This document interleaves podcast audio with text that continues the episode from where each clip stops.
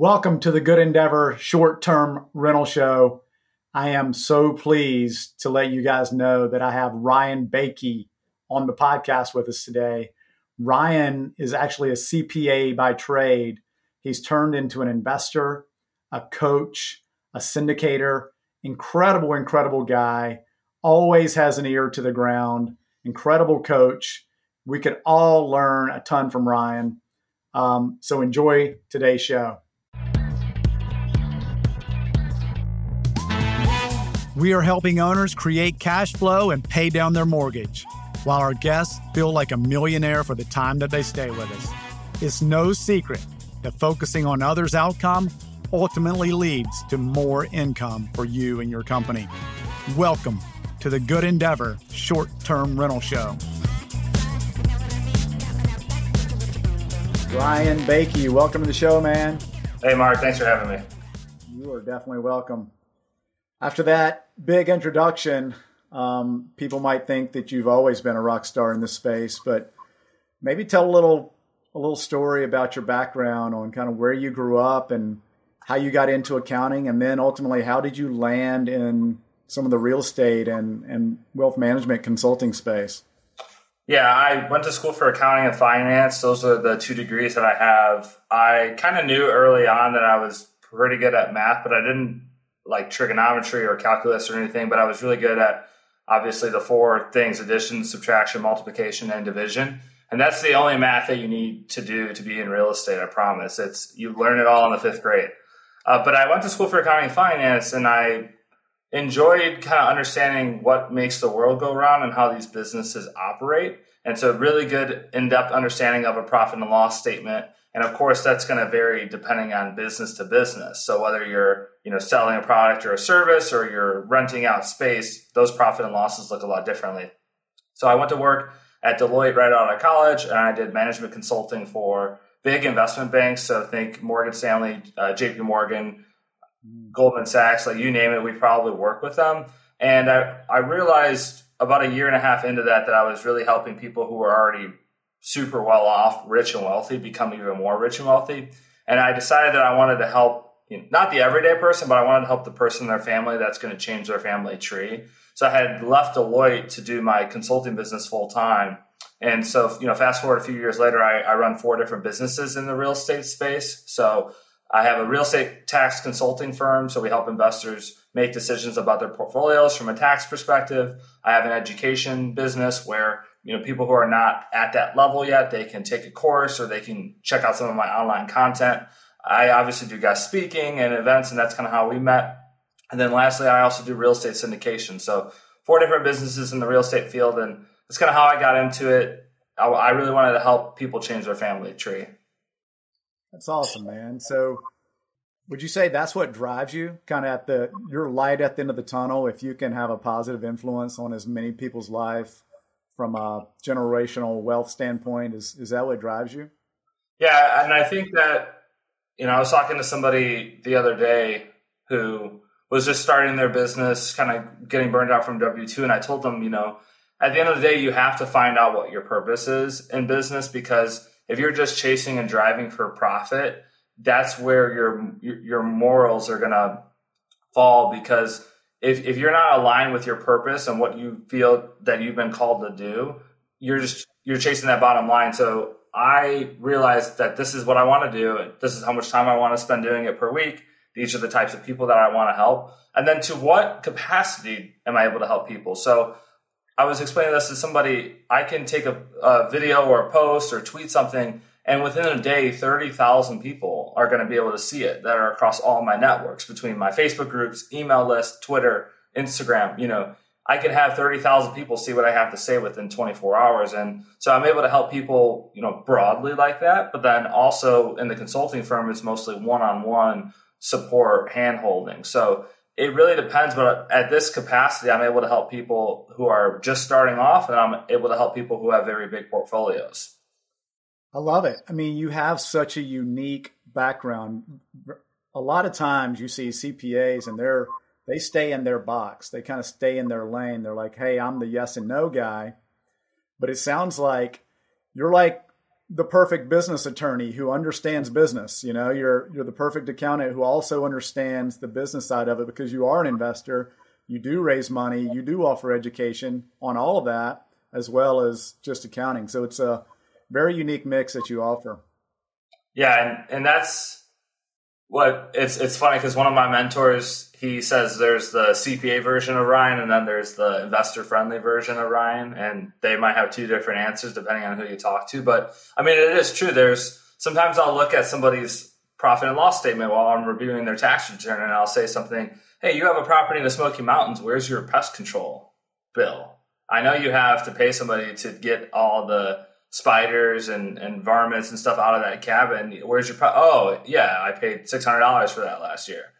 Didn't see it in the financial statements, but I know because of an investor, I know what it takes to run these these operations, and I know what type of expenses that are made up. Another thing on the deal analysis side that I help people with is I'll look at somebody's pro forma, and I have my own sort of iterations of how I look at that. But within a, two minutes, I could probably tell you if it's going to work out or not, just based on really three key principles that I look at. And I don't know if you care for me to explain, but there's three things that I look at in a short-term rental deal. So the first the first item is going to be a gross revenue to purchase price ratio. So typically 15 to 20% of, of the purchase price, you need to do that in gross revenue. So if I'm buying a million dollar property, I need to I need to get somewhere between the 150 to 200 thousand dollar range when it comes to gross revenue, right? So if you could check that box, that's box number one. Number two, I'm allocating about a 40 to 45 percent expense ratio before debt service. So if I'm, let's say I'm collecting a hundred thousand dollar gross revenue, I have forty five thousand dollars going towards my operating expenses. I'm now left with fifty five thousand before debt service. Okay, hmm. that's going to be my net income before debt service those those expenses are cleanings and insurance and break fix and stuff like that. Everything yeah taxes insurance everything except mortgage interest and mortgage principal. Gotcha. and and then lastly the debt service portion typically you don't want your mortgage payment principal and interest to be more than about 30% of whatever your monthly income is. So if you can check those three boxes you're going to have that that rental that's probably going to cash flow at least 20% and it's going to be a it's going to be a good investment for you. Now, how much it does cash flow, it, it's going to depend on how you know your startup cost and what do you have to put in that property. But the thing to understand is math works in all 50 states. So whether or not you're in California or, or Florida, you shouldn't let that sort of cost of living there sway your decision because at the end of, at the end of the day, it's still numbers. And so that's kind of how I like to look at pro formas. Yeah. So I mean, which brings us to a, a good topic um, where do you where do you like to invest personally in STRs? Is there any one market that you try to get scale, or is or is it hey look these are the numbers, the numbers are the numbers in all 50 states. I'm going to go where the deal is, not where the location. Obviously, you got to think about things like like city ordinances, what just happened to Dallas and stuff like that. But that aside, are you just kind of like, hey, I'm not married to any one place? Yeah, I'm definitely not married to any one place. In fact, I only have two properties in, in one city out of my total eight investments. So I'm not necessarily married to one particular city. I, I'm more so looking at it from a, like you said, a risk mitigation standpoint.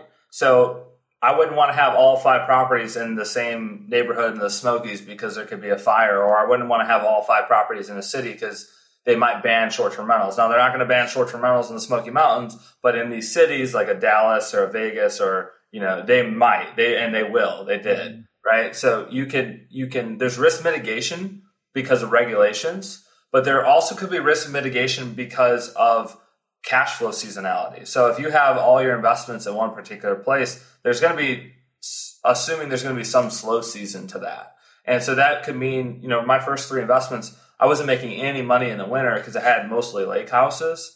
And so I then invested in places that did produce cash flow in the winter to kind of true up my overall earnings, you know, throughout the year. So there could be a risk mitigation play, there could be a cash flow play, but then, you know, it's also a peace of mind play. Do you want to have a two, you know, one one and a half million dollar property in Hilton Head, Carolina, where uh, a hurricane can come take it down, or would you rather have three five hundred thousand dollar properties strategically dispersed across America? Right? We've we've helped clients do both. We've helped clients go from a million and a half asset to three five hundred thousand dollar assets, but we've also helped people go from three five hundred thousands up into that two million or that million dollar property. And that's a whole different conversation because then you're getting into what we call ROH return on hassle. Rich, you know, what is what is worth your actual time? Because I'll give you my best performing property, which is the property I was telling you about before we got on the podcast. Cash on cash return is 75%. But when I look into the fact that I only have thirty, forty thousand dollars in the deal, you know, I'm not really making that much. I'm not making that much money, but the cash and cash is there. But my return on hassle, the amount of time that I have to spend in relation to how much I'm making, is not there. So I've also kind of, you know, trained and helped investors hopefully earlier on than they would have themselves realize that and to see if if what's really worth your time because I'll give you one more example. I have a doctor client and they bring in eight hundred thousand dollars a year between the between the two of them, and their plan is, hey, we're gonna buy we're gonna buy however many rentals we need to be able to replace our full W two income of eight hundred thousand. And I said, okay, let's let's let's look at what you got. They had one property making twenty five thousand, and they had one property making fifteen thousand dollars a year net. I was like, all right, if you do this twenty more times, you'll be there. And they're like, what? I was like, well, yeah, look, look at your numbers. At, at one point, you have to you know, either be a better investor and buy better properties, or you have to scale up, right? You have to go after those bigger deals. And typically, once you get over that million dollar, I would say one one point two now. Uh, once you get over that million dollar mark, there's a your overall cash flow that you're making is going to go up, but your cash on cash return typically goes down. The the the more millions you attach onto it because single family homes have a cap. There's a cap, there's a price that somebody's willing to pay for a nightly rate, and you just get capped the higher the purchase price amount you go. So that's where once you get in that million above range, your cash on cash is probably going to go down, but your overall cash flow is going to go up. And the, and that's trying to the difference that I try to teach investors. Yeah. That's interesting. You said something at the beginning of that um, that kind of stood out to me. Like three half million dollar properties versus one one and a half million dollar property. And obviously you spread out risk if you have those in three different geographic locations. But just like some of the the big multifamily guys, like if you have one big property, you have one roof to maintain, one kitchen to maintain, one set of appliance, one like yep. a lot fewer HVAC units. So potentially, depending on where it is, you know, if it's beachfront, obviously your operational expenses are going to be higher um, your insurance is going to be higher. But generally speaking, if they're in the similar geographic locations, your operational expenses for a much larger unit would probably be a little less. And so I'm guessing when you you were explaining like once you get over a million and you get to one and a half and two and three, then your cash on cash goes down. You're you're considering all that, obviously. Yeah, and I mean that's a good point because I'll tell you my my dream and my you know my goal is at the end of the day to bundle up my entire portfolio and have it in one one pill thing. Just one property, like one big 128 unit apartment building that I own or you know something that's throwing off 40 50,000 dollars a month of income because like you said I only want to worry about one one roof, one contracting team, one you know set of, of cleaners, right? And so that ideally to me that's that's financial freedom. A lot of people get into this and unfortunately kind of back to the personal finance they fall into that lifestyle creep trap. And we've seen people do that where they're making an extra three four thousand dollars a month on airbnb and now they're just spending they're spending that difference and they're never really stacking it to be able to buy the next one. We call it lifestyle creep or lifestyle inflation. Yeah yeah. Any um do, would you mind kind of you you you do some alternative investments too, like outside of the short term rental space. And so, but it can also be considered short term rental. Like we, you mentioned before we started recording the podcast, some campgrounds that you guys have started investing in. Can you tell us a little bit about that? That's, that's super interesting. Yeah, they're definitely a different asset class. Not a lot of people talk about them. And the opportunities there are a lot more than your short term rental. So, first off, the because they're typically zoned commercial or they're campgrounds, they essentially bypass most of the short-term rental regulations. So you can have campgrounds in areas that don't allow short-term rentals because of how they're zoned. Campgrounds have been around for dozens and dozens of years. These new short-term rentals, the, the cities don't really see campgrounds as a threat more so that they do see the short term rental. So from a regulation standpoint, you're a little bit safer there on a campground perspective or an RV park perspective than you are a single family home short term rental perspective. I will say the the trap or the pitfall is when you have assets that are hard to be collateralized with a bank. So you might have glamping tents or RV trailers or mobile homes, anything that can basically get picked up by a tornado and, and flown away.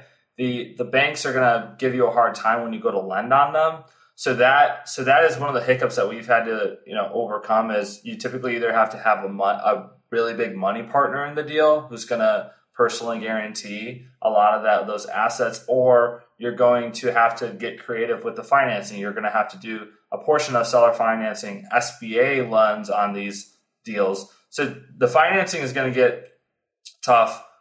Regulations are good but here's here's where it, it gets interesting is because for example, in this town that we have ours in, a single family home would cost you three hundred to three hundred twenty thousand dollars to get a two hundred eighty, three hundred dollar nightly rate. We can put up a tent or an RV park, a tent that's going to cost us thirty thousand bucks, but we can rent that for 150 160 dollars a night, which is a little bit less than half the ADR of a $300,000 property. So we could have 10 tents for the cost of one house. And you can imagine that at scale. But more, why I like these alternative investments is because they're going to trade at cap rates at the end of the day. So it makes it a lot easier to get your investors' money out of those deals and back to them or to get that property refinanced. Because on a single family short term rental home perspective, if if you have a million dollar property and you're looking, let's say you bought it with investors and you're looking to pay them out, you're basically banking on the cash flows from that property, which is not going to be enough to pay that their initial investment off. I'll give you an example in a little bit. Or you're banking on the appreciation of that property to go, you know, the appreciation of that property in order to refinance to get your investors' money out. So it'd be like, let's say you're going to give me two hundred thousand dollars to go buy a million dollar property, twenty percent cash on cash. I want to make forty grand a year on that on that deal. I got to pay you interest. I probably got to pay you ten percent on your two hundred grand so I make 40 grand a year. I'm paying you 20 grand.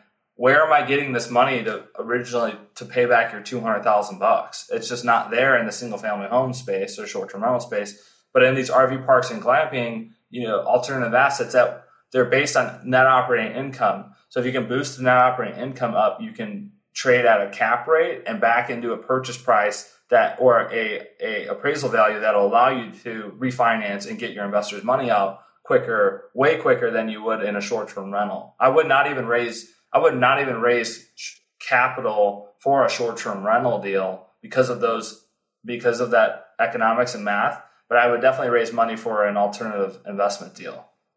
Man, I've got so many questions. Okay. So when you say tent, my family just got back from Page, Arizona, where they went to Antelope Canyon and then they went to Zion National Forest and they stayed in this place called Under Canvas.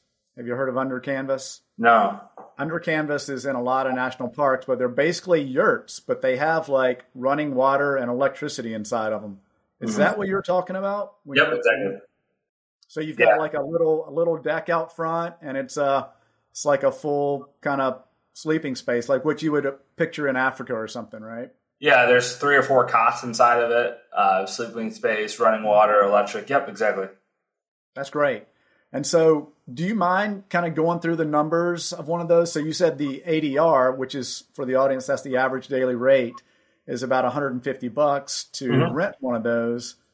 Um, typically, like in your specific scenario, how many nights is that renting? So, you yeah. got thirty thousand dollars into this thing. It rents mm-hmm. for 150 dollars a night. How many how many nights is it renting? Yeah, we, we normally pencil our occupancy in at about 38%, 38 to 40%. Hmm. Based at least on this deal. That's what we that's what and uh, and you can do things especially in the wintertime to kind of push that occupancy higher by either, you know, offering heat, a heated indoor pool or give them reasons to kind of extend what we call that shoulder season of of of having people at these properties because like I mentioned before with the lake houses, you know, in the winter, it, nobody wants to go there because it's cold and the lake's frozen over, obviously. But yeah, you would say $150 a night ADR. And if you did 40% occupancy, and I don't, I wish I had my Excel in, in my head, but you're talking, you're talking 100 and, you know, you're talking 130, 140 days rented at $150 nightly rate. You're talking, you're talking about, um, 23, 24,000 gross revenue per year per, yeah. On a $30,000 initial investment. Right. Mm-hmm. Yeah. I mean, and then I would, I, I would have to think that your maintenance, I mean, is your maintenance less? I mean, it seems like fewer things could go wrong than a house.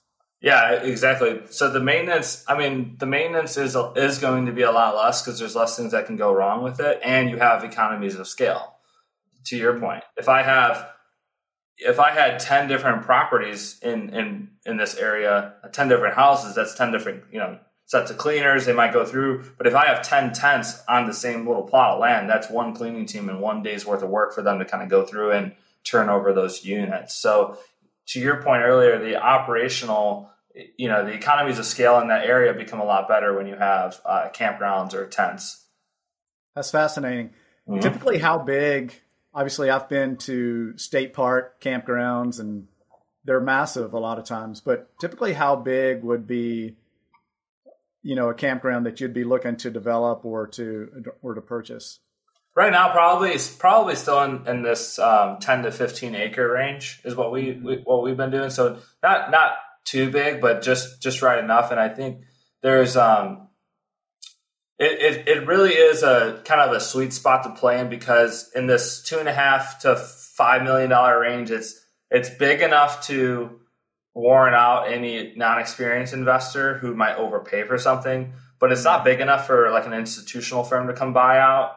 Um, the what we've so it's kind of like the sweet spot, but what we found is that the downside could be people who are looking at who, who cash or 1031 investors who are exiting the multifamily space may need somewhere to park their money and they might want to come over on the on this side but we don't we don't really foresee that because they kind of stay in their lane so to speak, and they're not really interested in this alternative investment class because it's crazy. I, I spent uh, you know mo- most of 2021 and 2022 at short-term rental events and conferences and stuff and then i go to these multifamilies in chicago or in, in my area and when you tell them that, you do short-term rentals i swear they look at you like you have two two heads or something because like oh what if you know what if stuff breaks inside and what if the cleaner doesn't show up and what if they ban them? And like all these sort of limiting beliefs and excuses. But i'll say that is i think in any portfolio there should be some diversification. So just like in the stock market you can diversify your assets with with big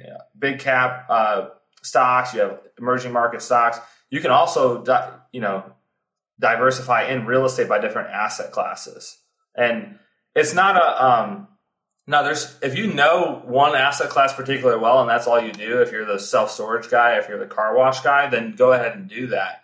I think investors who have made some money before real estate and then are getting into real estate are better off kind of diversifying their portfolio a little bit. Yeah, totally agree because, you know, things ebb and flow just just like your short-term rental like you might have an off winter season and a hot summer season so you're trying to look to get something that's probably hot in the winter season, like something that will actually produce income in the winter season. So even within its own investment class, it would be good to diversify. So totally on board with that. Great point. Yeah, you can. I mean, you could have short-term rentals that have way different seasons, right? Mm. And so you, know, if I didn't have any bookings in the winter on my lake houses, so I decided to invest in Miami where it's busy year round and there are bookings in the winter because people want to go there when it's cold, right? So it, it's it's very it's interesting, it's fascinating, and there's been a lot of. I mean, I was talking to somebody kind of kind of last week, and he was like, "Yeah, I remember when I first got into real estate, 20, 2009, 2010." You know, there was ads on TV about flipping houses. Like this is how you're going to get rich in real estate is flipping these houses. And you think within 10 years time, it's grown to this where people are able to invest in properties out of state, sometimes not even seeing the property, although I wouldn't recommend that. But the, the, the, the, the industry has changed so much within 10, 15 years. And I'm super excited to see what it would do 10, 15 years from now. It it is crazy fascinating. I mean, flipping houses is still a thing. Obviously, you know the BRRRR method yeah. and all that. That's that's still a thing. And then you've got you mentioned mini storage and car washes and land flippers and short term rentals and campgrounds like and trailer or um, mobile mobile home parks. It's um it's so many things, and so um, it will be fascinating. What what will be really fascinating is to see how technology plays into a lot of this and how people start to raise money and how investment funds start to work. Um, there's already a lot of talk of, you know, the kind of the bigger funds buying full neighborhoods and make them into into rentals, all mm. of them into rentals, either short term or long term. So all of that is fascinating. Don't mean to don't mean to get too far down that road, but um, you you bring up a great point. So Ryan Bakke, you are like an investment coach, um, kind of a wealth wealth management coach, a CPA, short term rental investor, um, alternative investment investor. But at the end of it, it sounds like the purpose, like the purpose behind all this, like you're just trying to find different ways to help the common guy. Mm-hmm. Is that is that safe to say? Yeah, especially you know within my within my day to day business outside of the investing. Yeah, I'm just always trying to give as much value that I can at scale. You know, I can't help every single person in the world, but that's why I you know put together uh, an Excel or a template or something, and I kind of share my knowledge and expertise with with everybody. You know, I'm not, I can't work with everybody. All the 5,500 people on my email list, I can't work with every single person, but I, I can try to provide that that value at scale. And then typically people reach out with any follow up or additional questions. Yeah, that's awesome, man. Uh, you've been you've been super kind to lend us your time today, and um, if folks want to get in touch with you, what are the best ways to to reach out to you and to find you? Yeah, it'll just be all social media platforms, so Twitter, Instagram, TikTok at Learn Like a CPA. I also have a Facebook group called Tax Strategies for Real Estate Investors. There's over 6,200 real estate investors in that in that group, asking questions daily. So those are the two best ways to get a hold of me. That's awesome. Ryan, this has been great, man. You've been uh, super educational, and um, I think I think the listeners are going to love it. Awesome. Talk to you soon, guys. See you. Thank you for listening, and don't forget about the tools available to subscribers: the Property Manager Self-Assessment Tool, my Property Upgrade Walkthrough List, or the chance to feel like a millionaire for the weekend by checking out one of our own properties in person. It's all available on our website www.goodendeavorstrshow.com.